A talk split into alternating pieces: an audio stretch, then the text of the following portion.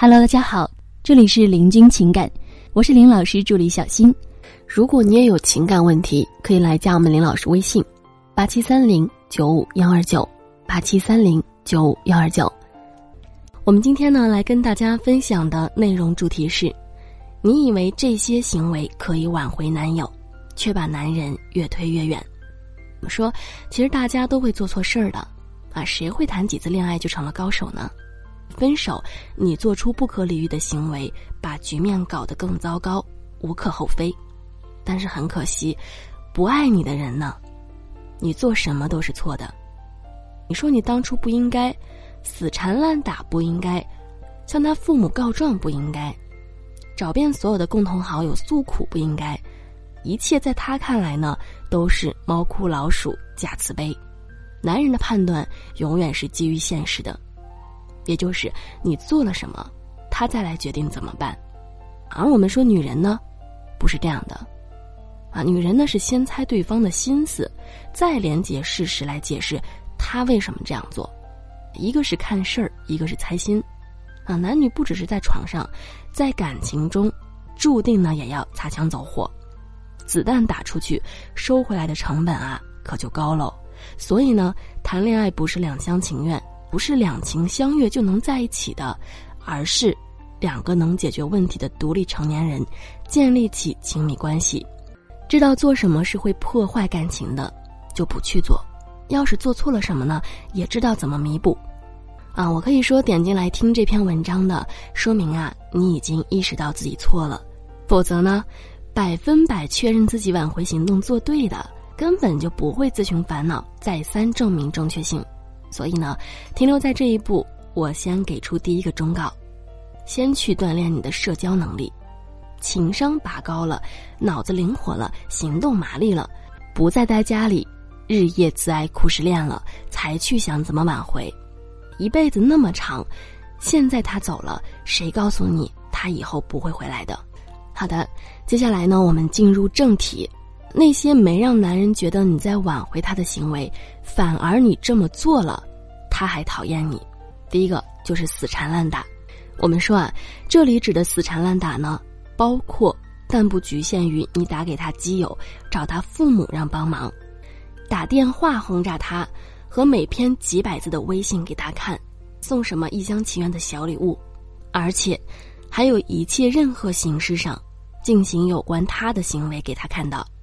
比方说，你发关于他的朋友圈，再譬如说，你监视他的动态留下的访问记录，譬如说，你找个不认识的手机号码打给他，或者是你问他朋友关于他的动态，别说你不知道他朋友会告诉他，要是你不想暴露，明明可以拜托他朋友别跟他说的，那么一旦被判定为死缠烂打，前男友对你的看法就会一落千丈。本来是洒脱分手，敬你是个敢爱敢恨的女人，现在竟然说后悔，你演的又是哪一出啊？我们说呢，男人是最怕麻烦的。要是分手这种事儿你还情绪反复的话，决定好分手后，他很怕你会成为那个甩不掉的包袱，更别说让他去想念你的好了。第二点，跟新男人暧昧，其实啊，老师最不提倡，也最最最不提倡的就是这种做法。什么激将法呀？刚分手啊，就要找一个别的男人刺激他？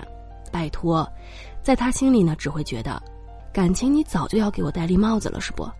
这种心理驱动呢，他来找你问话，根本就不是被你击中了，而是要讨个说法，证明他没有戴绿帽。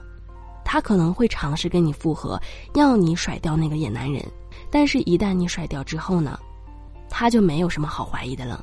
心里悬着的大石头呢，也就沉下来了。要是你告诉他你是故意激他的，他就会觉得你在搞事。男女关系，在你眼里，是用来玩手段的吗？你说要他怎么敢跟你谈真感情呢？要是以后再蹦出来一个新的野男人，那么他又怎么分辨是真的小三儿还是假玩意儿呢？第三种行为就是博同情。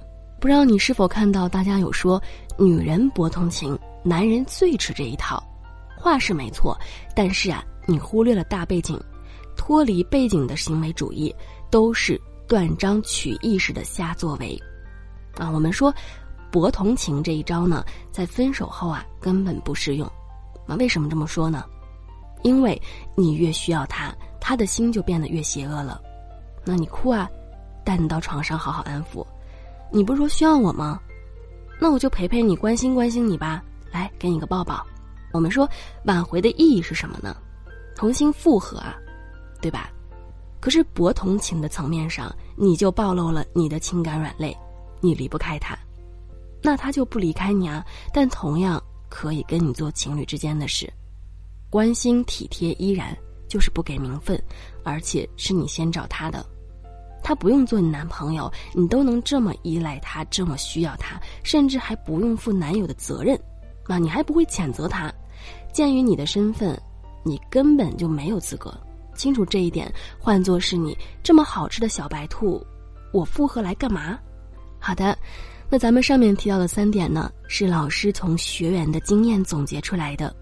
他们要不就太强悍，死缠烂打；要么就太心计，乱刷预选玩激将法；要不呢，就是太软弱，以为可以感天动地，啊，可以感动他。要是你也做过这样，那么就停手吧。好了，各位宝宝们，本期呢就和大家分享到这里了。如果您有情感问题呢，可以加林老师微信八七三零九五幺二九八七三零九五幺二九。感谢收听。